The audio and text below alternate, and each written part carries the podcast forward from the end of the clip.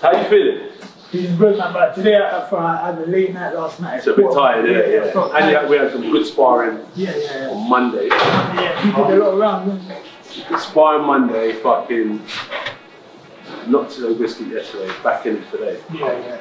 But you done the rounds easy though, you done Yeah. it well. You know what It's, it's just keeping my hand, catching Yeah. the shots. And yeah, but You done the rounds really well. yeah, yeah, yeah. That's good. So what, what are you fighting? They want 10 rounds from you now.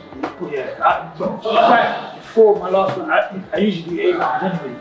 The last one, six, six rounds quickly, just to get Keep back into over. it. Three? And then obviously next one will be a 10 round, hopefully against uh, Yeah, tough opponent. When is the next one? Potentially? April, April, May. April, May. Okay, so in a month, about a month. Yeah, Yeah, yeah. Yeah, Five but we weeks can of training. early. Yeah, you're ahead of schedule. Yeah, yeah, but end of April. So End of April. beginning, you know what I'm saying? Yeah, you're ahead of schedule. Yeah.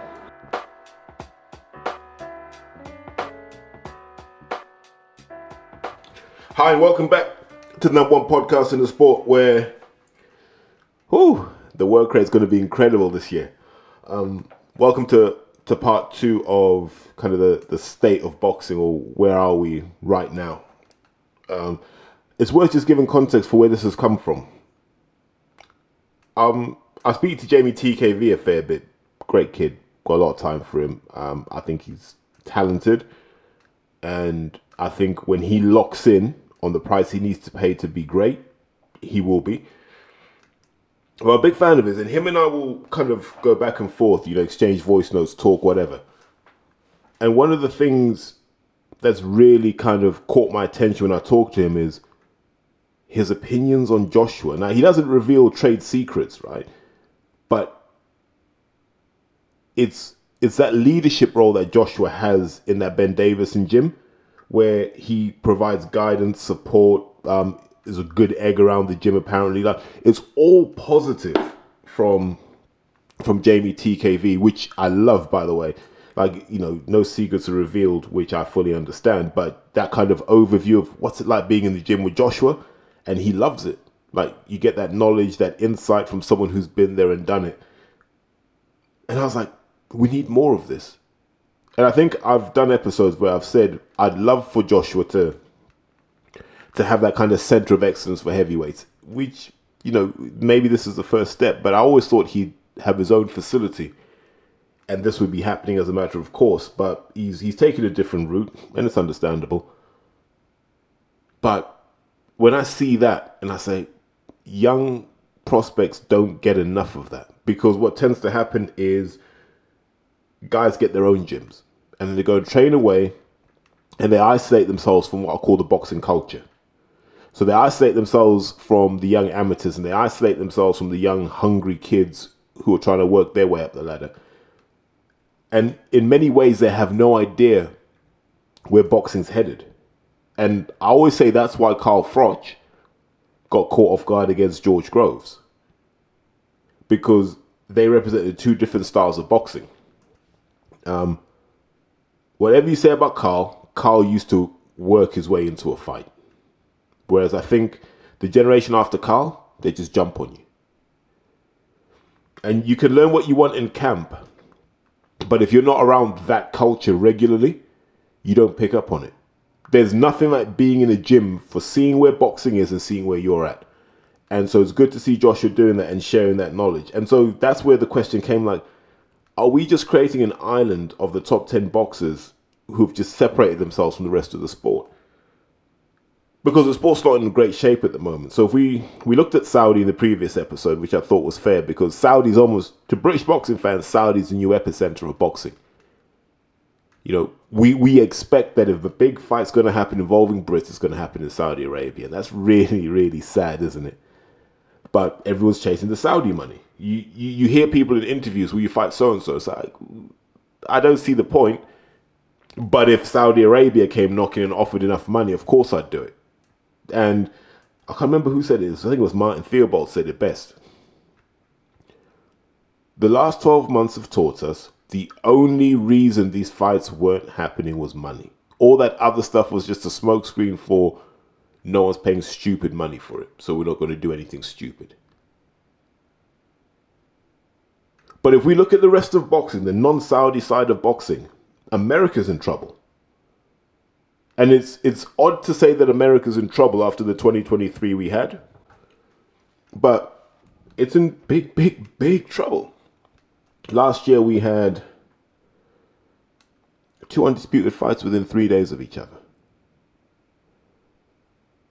The hardcores loved it. The mainstream loved it because they got Crawford versus Spence, a real fight for undisputed between two guys who we we thought were number one and two. Now, fast forward to the end of 2023. Showtime pulls out of boxing. Um, strategic decision. I think Paramount were just like, no, we don't need it anymore. And so, boxing in the United States is essentially at the moment DAZN or ESPN Plus, right? These are apps. Essentially just apps. So DAZN and Disney is how we really want to look at it. And that put PBC in a in a tricky position because all of a sudden PBC don't have a home. Now I don't think they're going to do anything on Fox. Um, you know, there's no pay per view capability without Showtime. Although pay per view capability is just a plug and play. It's just a piece of software that you integrate, so that's not a problem. But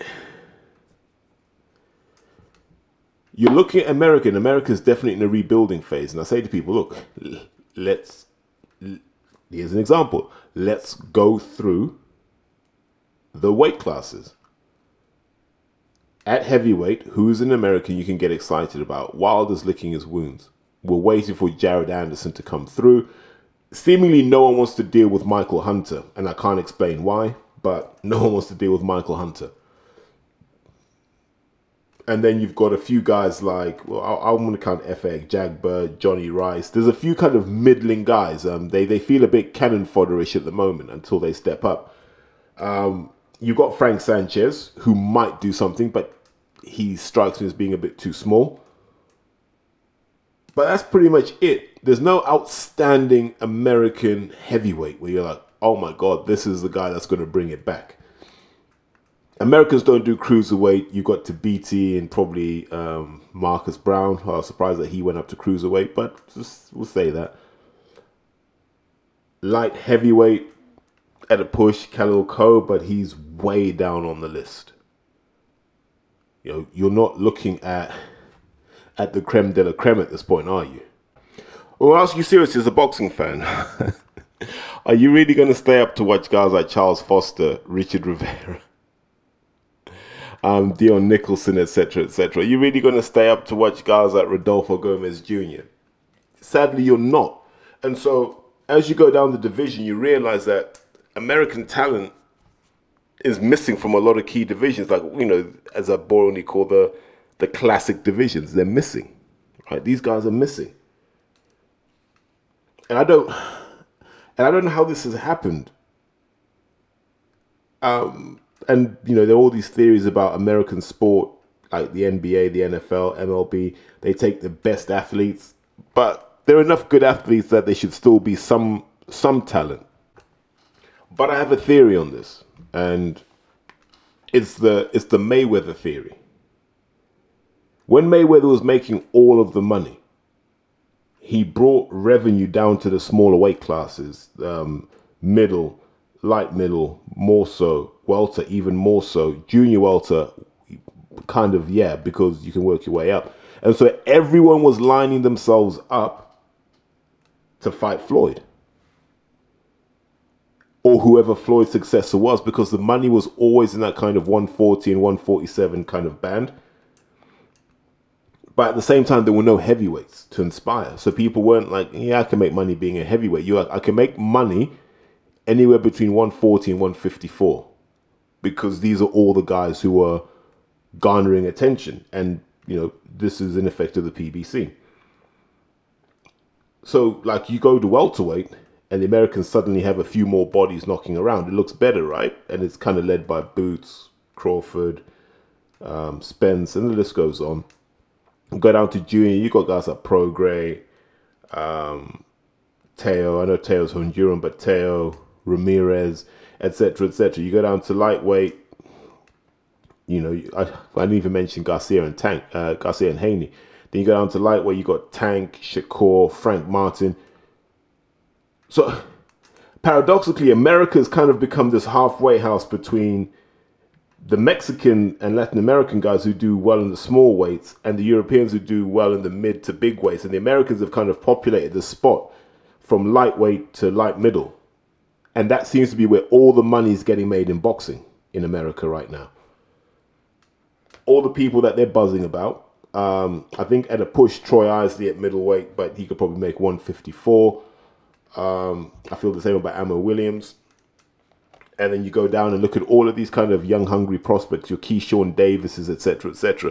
All of these guys are in that smaller weight class. Like, there's no real, no real big men. I know they're trying to build Ricardo Torres, Richard Torres. They're trying to build him up, and I get that. But there's not many. You know, Khalil Coe is meant to be a guy at 175, and he hasn't delivered. So if you look at the PBC model, which was have a lot of guys in a really concentrated span, well, in a couple of spans. So from lightweight to light middle, and then kind of from 126 to 135, right? Let's have a lot of those guys, and all we're going to do is have them fight each other. Entertaining fights for the fans, they're big fights. They'll do good numbers on pay per view, but what it means is we can keep churning high quality fights, good viewership figures, and keep our broadcaster happy. PBC were the only guys that were willing to do that in America. Entertaining competitive fights to keep our audience and broadcaster happy. Top rank weren't. That wasn't the top rank model. Top rank was we'll bring him in for three fights. Um, get him in against our guys, build our guys up, and then when they when we don't need him, we move them on. And look, that'll get you to a certain place. And if you look at Bob, Bob made good signings with the 2020 lot, right? He made a couple of good signs with the 2016 lot in terms of Olympians, and he's seeing a return on that. Still surprised Bob Arum hasn't delved into women's boxing, and not, neither of PBC really to any great degree. In fact, neither of Golden Boy. And so America is stuck, and until America gets some big men, some big impressive men that can box, America's going to continue to struggle. You you look at their amateur program, and there are no standouts. There's nothing standing out there where you're like, oh my god, I can't wait for these kids to come through. And I can't explain why. Maybe boxing's just become that thing that's not cool anymore because the world's changed. And America is a good example of this. You can make money acting the fool on TikTok you can make more money doing that than you will boxing. So why box? Why, why risk the concussion and getting your head kicked in? No. If you are going to be sporting, why won't you go for the NFL? Or, or if you look at Perry Baker, Perry Baker is now a US Eagles rugby sevens player. I don't believe for one second Perry Baker knows the rules of rugby. But he can catch a rugby ball and he can run the 100 in like 10.2 pretty much game over, right? And so when I see guys like Rick Glazer saying the PBC are screwed and they're finished and they're washed up and they're done, it's sad because number one, I don't think the PBC are done. Number two, we shouldn't be happy that the PBC are even being talked about like this because who's giving you better fights? I've always seen Rick Glazer as Bob Arum's mouthpiece. Like Bob's almost like I'm not giving kickings to people anymore. So can you do it for me, Rick? Like, not only knows who this guy is, this is some old guy, man. Too old to be sat behind a keyboard. That's for damn sure.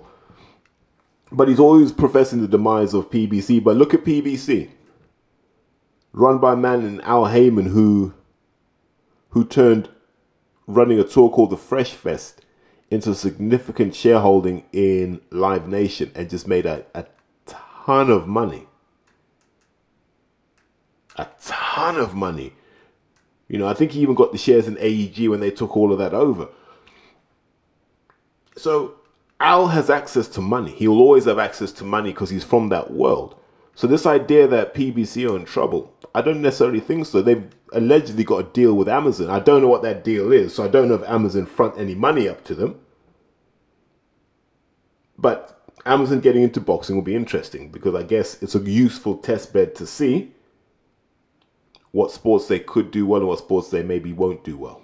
Because you imagine rights acquisitions will become the next area of growth for someone like Amazon. These big brands all want access to to those kind of gold ticket sports rights packages. Because one look, one of the things when I sit down and I, I see what Rick Glazer writes and I see the the hard time it gives PBC, and you go, well, if Al decided to knuckle down and say I'm, I'm doing a blockbuster every month, he could. He's got that kind of stable way. He could do that, and everyone would earn good money as they always have done, right? Because Al is the American promoter who's making money with American fighters. If you at Bob Arum's stable, like Bob's kind of crown jewels, Beterbiev's Russian, Loma is Ukrainian, guys like Navarrete, Mexican, um, Valdez is Mexican American. But Bob makes money off international fighters by giving them access to the US, right? That's that's Bob's model at the moment while he builds guys like Shakur and Keyshawn Davis and Troy Isley, etc., etc. But that's the Arum model. So when when people say that the PBC are in trouble, yeah, but they've done it a different way. I, I think that PBC will be around for as long as Al wants to do boxing. Um, I think Top Rank will be around for as long as Bob wants to do boxing. I wonder what will happen when Bob goes. I'm less sold on DAZN, although you know DAZN have some decent fighters. It, it it looks like maybe they found a way to to nobble the the BoxRec rating committee because they got a lot of guys up in that list who don't deserve to be there. But that's just my opinion. If you look at what DAZN are doing across both Matchroom and and Golden Boy, it's pretty much just what. Let's be honest. It's just Canelo and Ryan Garcia on the other side. American boxing is struggling. Not at that top level, not at that Crawford level, because you can have Crawford versus Charlo versus Charlo. You can have Crawford versus Garcia, Crawford versus Thurman, depending. You could have Crawford versus Ennis. This could all happen on PBC, by the way. This can all happen.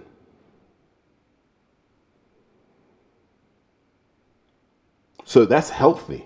But we've got another two or three years of that, probably two years max of that left.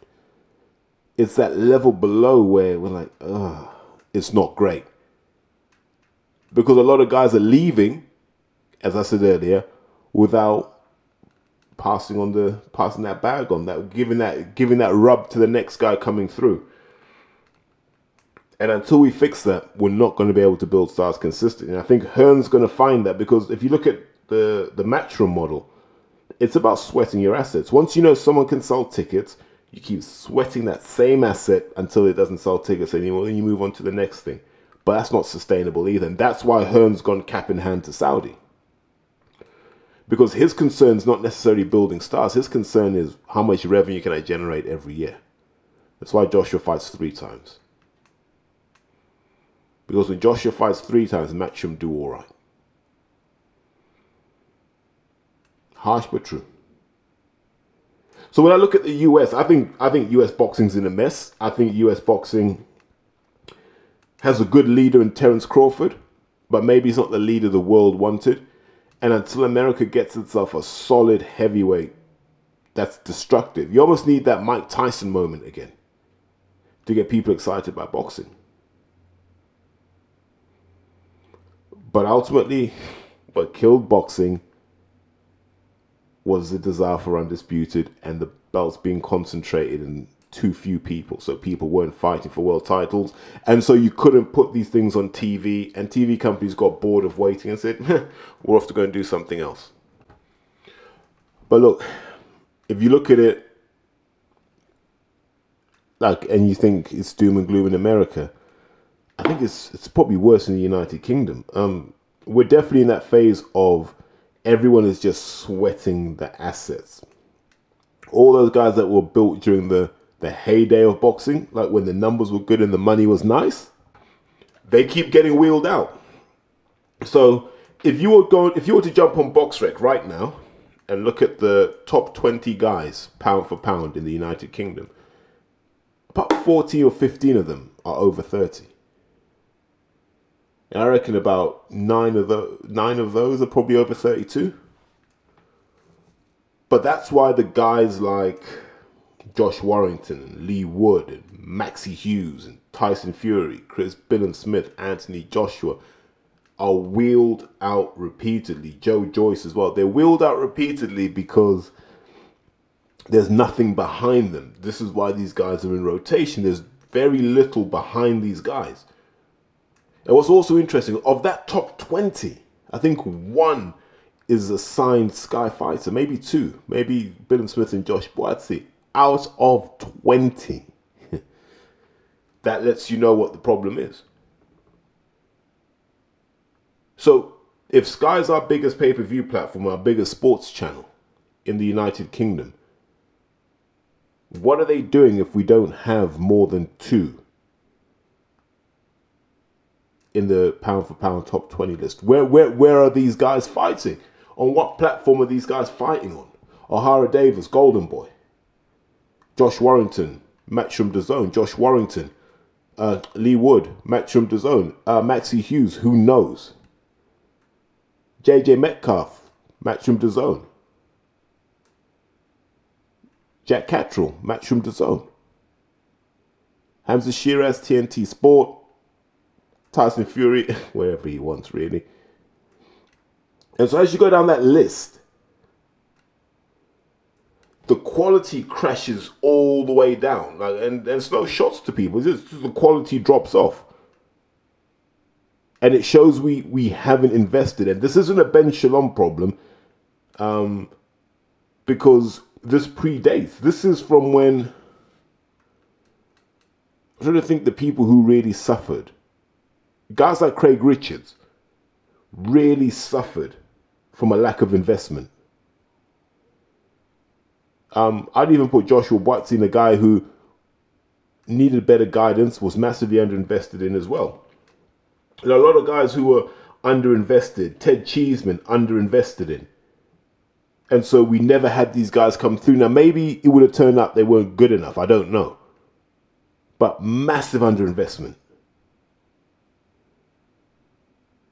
And you see these guys now. Like I'm sure someone could have done a better job with Shakan Pitters as well. Eggington's another example where you, you wonder what could have happened. And so you look at that, and here's a crazy thing if James DeGale decided to come back and box, I imagine he would get to headline somewhere because promoters know that he would sell.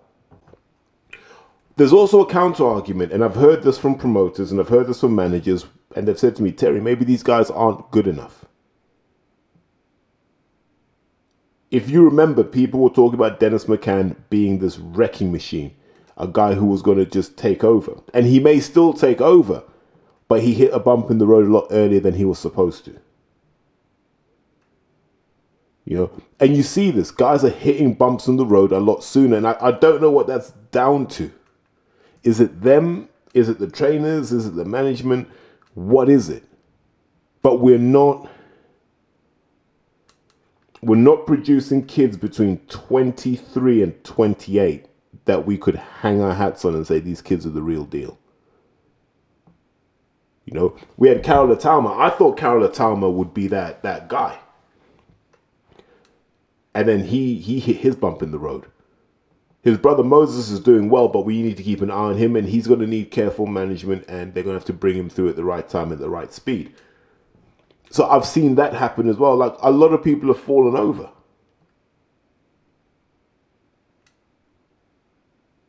And what's that down to? I, I personally think it's down to the fact that these guys don't get into hard fights until it's too late. We don't put our kids in with people who could do damage to them. So they coast. Mo- mo- most British prospects coast for the first 15 fights. Just coast. There are no rivalries, no this, no that. They just coast. and then you get to a point of just shameless opportunism. Um, what's a good example of that? So I think it was Kevin Maree was saying, yeah, Why don't we have Callum Simpson versus Ben Whitaker? And I was like, well, well, hold on, numbnuts. How about you tell us where the hell Jack Massey is? Yeah? Hold on, Kevin. How about you tell us, yeah, how on earth Jack Massey has just disappeared? All of this cruiserweight action happening, Billam Smith, Riakporhe, Chamberlain, Vidal Riley. And not your own promoter doesn't say Jack Massey. So you're here banging the drum for Callum Simpson. Callum Simpson can take care of himself. Yo, Callum Simpson will take care of himself. Where's Jack Massey? That's what we want to know. Where's Jack Massey? Where's Where's Kevin Maree banging the drum going, hold on, guys, so everyone stop. Jack gave a better account of himself than Deontay Wilder did against Joseph Parker. Jack can do that against anyone. Put him in there. Why, why is that not happening? Jack. Jeez. This is what I mean.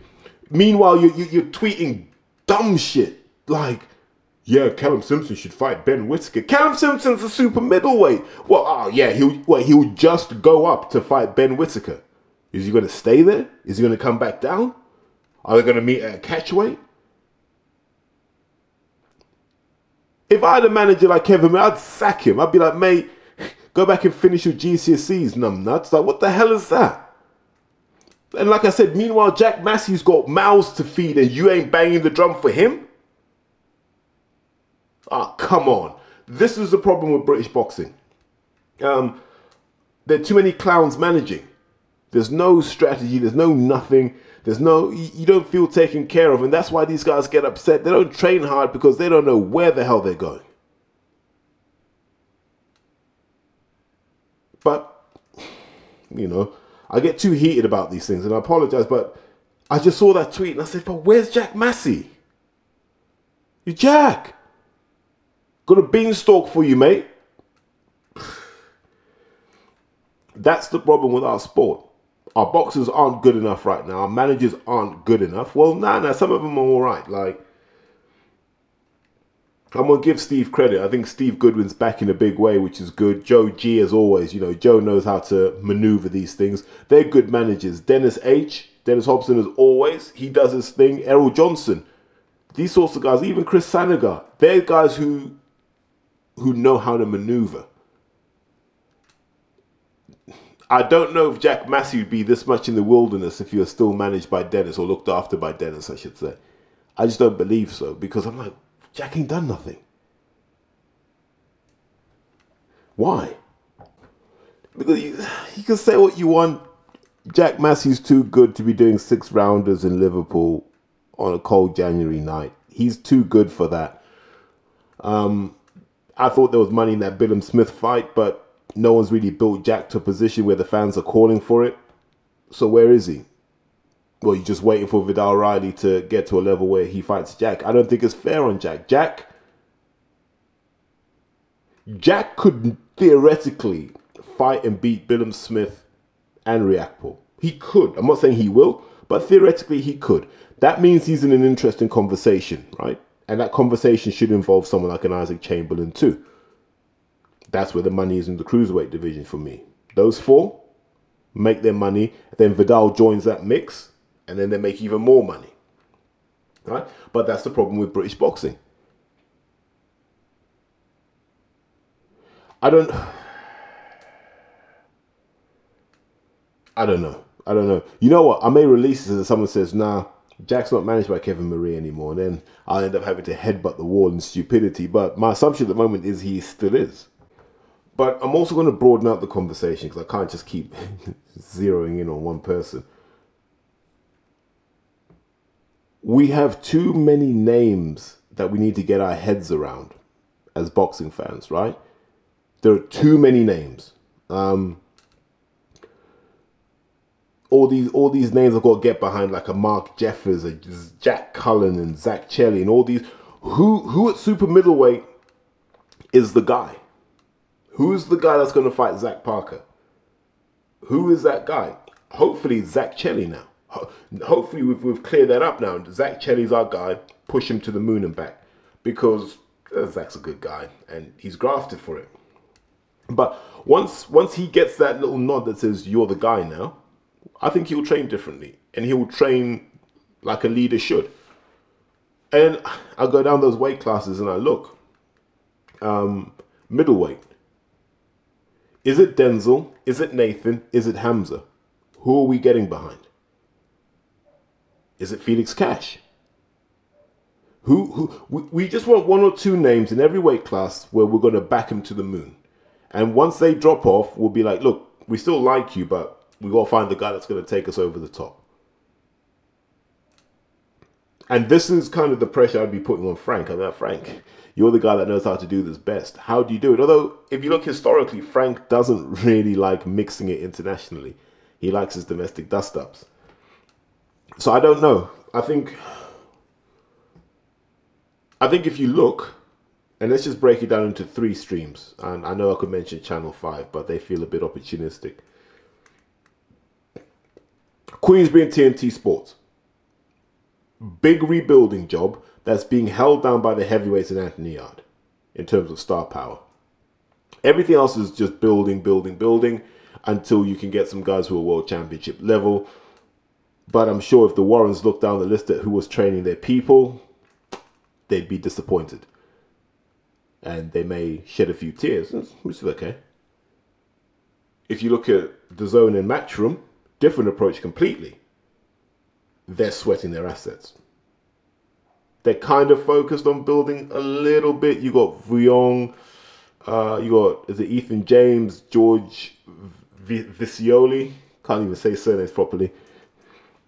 So they're building now because they've realized, oh my god, Warrington's probably got one or two fights left. Wood's probably got one or two fights left. We don't have anything in this country. So expect Hearn to be quite aggressive in trying to acquire names in the next, probably in the next year or so, where he goes, know, because if Josh and Leigh decide to retire, it's a wrap. Um, Cordina's a couple years off retirement. Jordan Gill a couple years off retirement. So Hearn has to build quickly. He has to move guys like Johnny Fisher along quickly. Joshua's not going to be around forever. But right now, his goal is revenue and profitability. So he's sweating the assets that he's currently got. And that's going to cause him some midterm pain. But hopefully, in the long term, he'll balance it out again. And then Sky.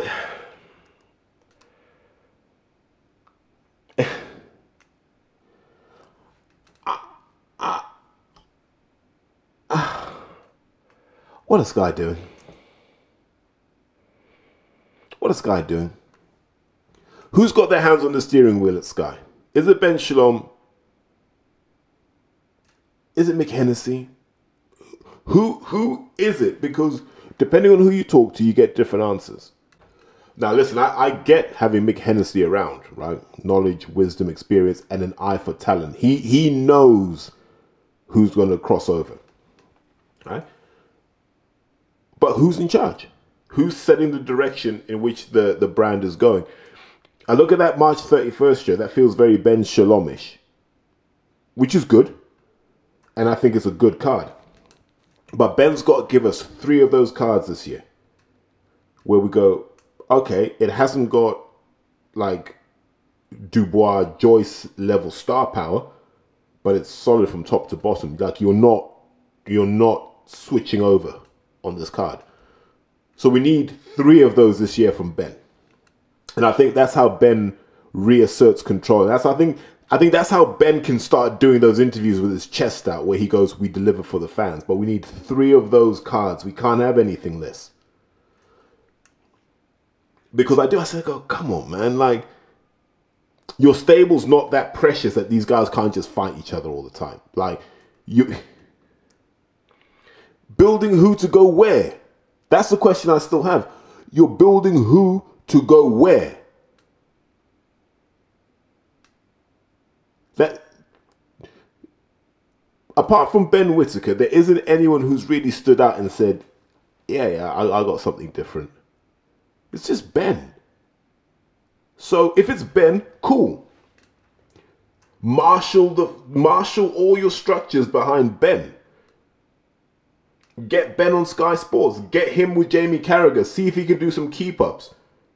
Yeah, but put him in fights that will that will that will cement him as a guy who could beat anyone on his day. I'd add Viddal Riley to that. Like they're the two guys where if you're going to push two people, just push those two. Let's see where we get to. But I would, I'd like to see Ben Whitaker this year against Karol Itauma. Why not? I think that's a good fight. That will clarify a lot at 175. That will tell us who's next up. Let's have that fight. And you know, if he fights Itauma and he showboats like that again, mate, he, he, he's off to the moon. But all done off his own back. Ben's built his star power off his own back. Who else is doing that? And I could go into my my diatribe about people not grafting when it comes to boxing, but I'm not going to do that. What I will say is it worries me that Sky's our biggest sports engine and we're not building stars on there. I don't think they should be afraid to have a full reset and just clean clean it up and go right. Are we a free to air platform or we a pay per view platform? If you're a pay per view platform, sign guys who can sell pay per views. If you're free to air, cool, carry on doing what you're doing. But I don't get it. I don't. I, but also, a part of it is who could sell pay per views in this country anyway? No one. Joshua's in Saudi, Fury's in Saudi, Yarde, TNT. And even when it comes to his pay per views, it's a tough sell. So I don't know, man. I we need clarity. Like someone's got to come out in Sky and say this is what we're doing because I don't really get it. It's not. I can't say they're building prospects because they're not signing the creme de la creme. They got Ben, and then you got Big Fraze, and Big Fraze is a lovely guy, by the way. But he's not a young guy, and you wonder what his true ceiling is you know, and we might find out on March 31st. Um, Lauren Price, super talented, but I thought Lauren Price was going to do the Olympics. I thought the whole point of those guys staying up at GB when they turned pro was to do the Olympics. So someone clarify what's happening there, please. Yeah, there's a lot of stuff at Sky that needs clarifying, but overall, if you look at British boxing, outside of the established name brand fighters that we all know, it's barren. I don't know how you fix it. I think it's a training problem. I think it's a everything problem. But I'm not going to blame the promoters just yet because they can only deal with what they've got, I guess, and that's the sad bit. You know when you look at the roots of stuff like this and you go, what why why are we struggling? And I always look at the amateur system because it's the one that I'm closest to and I can have a real look and go, what's going wrong? And my theory's always been this. Been this for a while now. We let too many nice kids in the gym, often at the expense of kids who will win you stuff. You know, the the traumatized kid who finds his way through boxing, the hyperactive kid, the overly aggressive kid who finds control through boxing normally get excluded from gyms, overlooked, disregarded, put to the side. Whereas in the old days, they were always given a chance because you're like, well, I don't have to teach him to fight. He'll get stuck in or she'll get stuck in. Now, now when you're in gyms, there are a load of really nice kids. Kids who are credit to their family, like great kids, GCSEs, A levels, off to uni. They're really, really nice kids, cool kids, kids you can have a laugh with it's rare you see a kid carry real menace, and I can't say that's an amateur boxing problem. It's a societal problem. I think amateur clubs are now run, managed, coached by a different caliber of person. A lot of people I find, oh God, it's going to get me in trouble. When I go into gyms, there are a lot of people who like the idea of being a boxing coach. They want to be in the videos doing the pad work, and they they want to be at shows with a lanyard, and they want to tell their mates they're involved in boxing, and they think they can puff their chest up and say, "Yeah, I do boxing." And when when they sit down and watch boxing, they like to, you know, ah, look at me. Jesus, I do that sometimes. Sorry. Um, you don't get people who want to win in gyms anymore. You don't get people who know how to win anymore. You don't get people who will tell you you should never have lost that fight. You lost that fight because you didn't take it seriously. You don't get that. Like I look at I look at my mates who are coaches, uh, Cy Rose, Big Linton, um, you know, the Earlsfield Gorilla. Doesn't like me mentioning his name. Um, Coach Kev. Uh, who else I want to reel off without getting myself in trouble? I mean, Big Marcus to fight for peace. All those sorts of guys that you bump into. And you, you reminisce on how you were. And you're like, these kids ain't the same. And you know these kids ain't the same because they can't work hard in the gym. And they you couldn't leave them in the gym and trust that they could work as hard as they could. You wouldn't trust it. You have to be there to supervise them. We never needed supervision. And so we carry those expectations into our lives as coaches, and it's hard. It doesn't get set up, it's hard because you love these kids. These kids are awesome. They're great people. They're fantastic human beings. But you're like, where's the savage in you? But nothing in your life has pushed you over the edge where you're like, I could just bite someone's face off. Really? How? And so I can't expect people who have come from relative comfort and a nice world, in a nice, safe world, relatively sanitized, to be killers in the gym. You look at the GB squad and you've got kids like Adam Maka, and you've got kids like um, Kieran McDonald, and all these sorts of lads. I don't know their backstories. I've met a few of them, and they're nice lads. Yeah, they're nice lads. They're nice kids. You know, guys like Owen Ketley, they're nice guys. Joe Turner, Freddie Pullen, these are all nice guys, right? Where are the guys that'll put their foot through a door when they've lost because it means that much to them? Maybe they don't come to boxing gyms anymore. Maybe they do drill. Maybe they do grind. Maybe they're acting now. The world gives you options, I guess, but it's a real shame that boxing's not a home to the savages. Boxing is not a place where the savages can come and master their savagery. Boxing, boxing's no longer a place where these guys can come in and exorcise demons and trauma. That's a real shame. Don't get me wrong, these kids can fight. These kids are strong kids and they're good fighters and they're technically sound. But there's going to come a point in a fight where you've got to go to a place where you may have only ever been as a child. But you got to know how to get into that place, how to be comfortable in that place, and how to get yourself out. You can't manufacture toughness. And I think we're trying to manufacture toughness in boxing. It's not for us to do, it's for society to do. Our kids are generally too soft and this is why we're getting exposed in boxing. We, you're you're not gonna get those sorts of teak tough Dennis Andries type human beings anymore. I don't think. I just don't see it. Tough guys, real headbangers. You know, walk into an amateur gym on Tuesday, I'll spar anyone. I don't care. You got 10 kilos on me, cool, let's go. I don't think you're going to get that anymore. And I don't know if, that, if that's a good or a bad thing, by the way. You're just not going to get it. The reason I bring it up is, is, is what I'm kind of familiar with. I don't know how we get back to a point where we can just point to someone and go,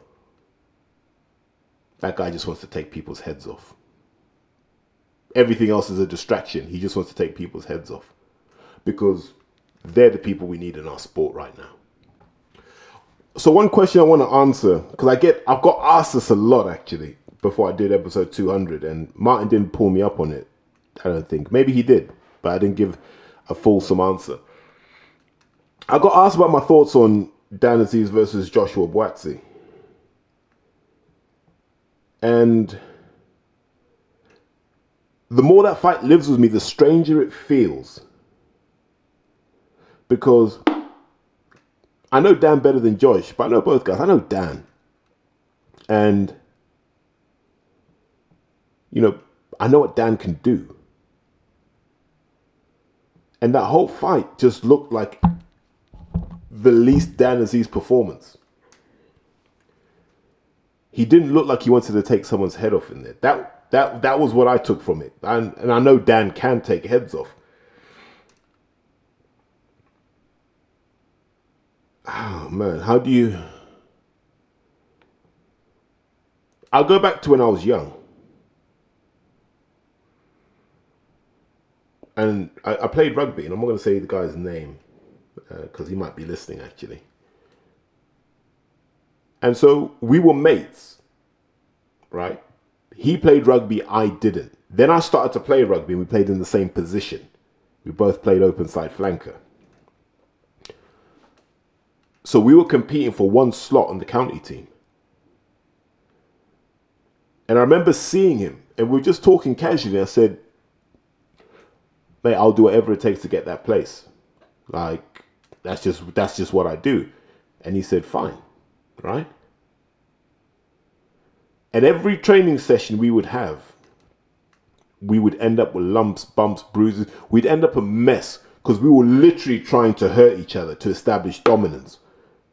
And it affected our friendship. So we stopped talking, like we didn't socialize, like we weren't in the same places. And if we were, we didn't really talk. Like our friendship suffered. It wasn't for about four, I'd say about four years afterwards. When, when none of us were really in that zone anymore, we could start talking. And people say, ah, you know, that's just immaturity. I'm like, no, it's not. There comes a point when if something is that important to you, if it defines you, friendship can't get in the way. I have to be prepared to hurt someone I consider to be a friend to get what I want. And in my head, my justification is if you're truly my friend, you want me to be the best version of myself. And if I'm truly your friend, I want you to be the best version of yourself. But it's, it's incompatible. Because for me to do that to you, there has to be an element of hate. I have to be able to disregard your humanity for that brief point in time so I can hurt you. Now, as it happens, I got the place, so I was always more amenable to rebuilding a friendship. He wasn't. I understand why, because I was the representation of what he could have had. That's why I found it weird to see them having food together, because I'm like, it feels a bit soon. But they know the story better than I do. I know that if someone rang me and said, You got to box your close friend it would be rough for a bit. I wouldn't let up. I, I mean, like, we'd go to war. But maybe because I'm older and wiser now, we might just hug it out and go, whew, yeah, that was rough. But not not when there was money at stake or my livelihood or my legacy or this is the thing that's going to define me. I would have just gone to war. There would have been some shoving. There would have been something that lets you know that look, we're fighting to create to create that distinction between our friendship and our business. But that's that, that's my take on it. Um, others and their opinions equally valid may say, look, I love that. They're two gentlemen of the sport. They went, put it on the line, and came back out. I'm just from a different generation. Like I'm from a generation where people had beef at 18 and they still ain't cool now. But I, I now accept that a lot of my thinking is dinosaur thinking. I'm a caveman in this modern world. But I, I, I found it odd. I just found it, I found that fight really odd because it's a fight Dan could have won. It was a fight Dan could have won.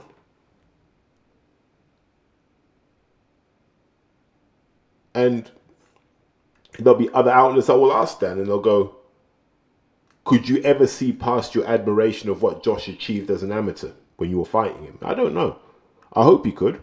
Because when I saw down at the weigh in, he looked brilliant. Good shape, um, focused. Uh, one thing I will say, pro boxers, if you're listening to this,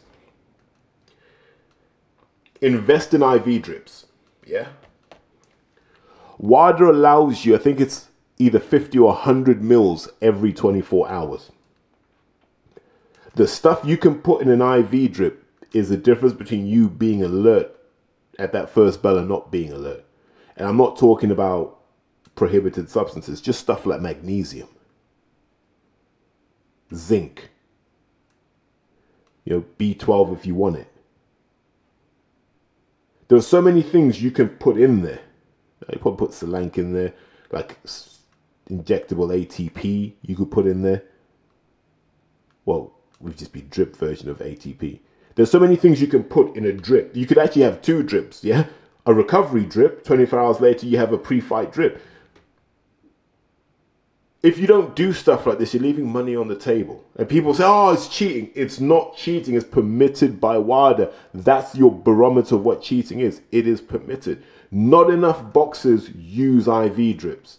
Like, if it was me and I had a guy weighing in, he'd have three little bottles, right?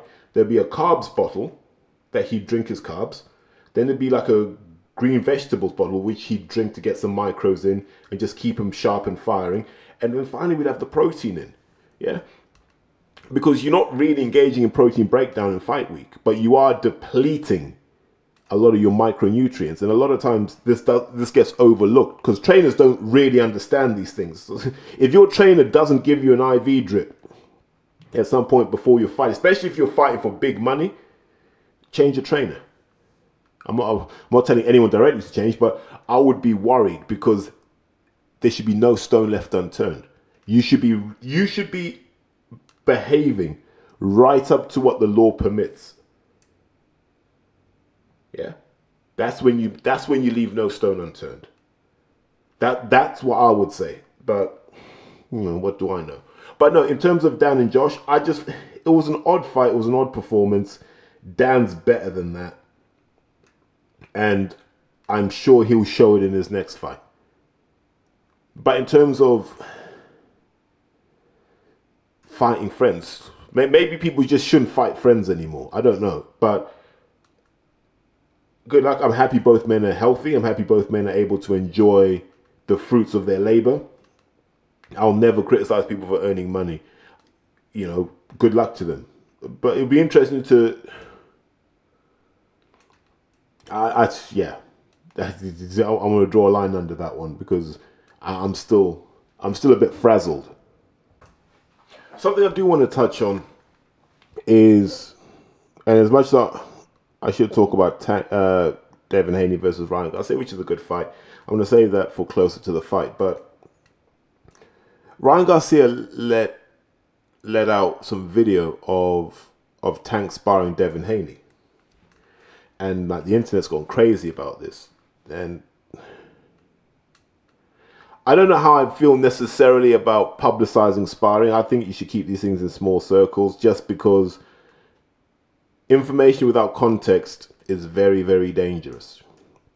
So you don't know where Devin Haney was physically at that point. You don't know where Tank was at that point. They might have both been out of shape. One might have been in shape. One might have been fight ready. We have no idea. So when people talk about, oh, who got the better of it, that's never the aim of sparring.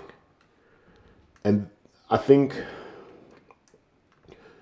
you see, boxing fans believe that they're these autonomous opinion forming beings, but a lot of times you're conditioned by what people tell you.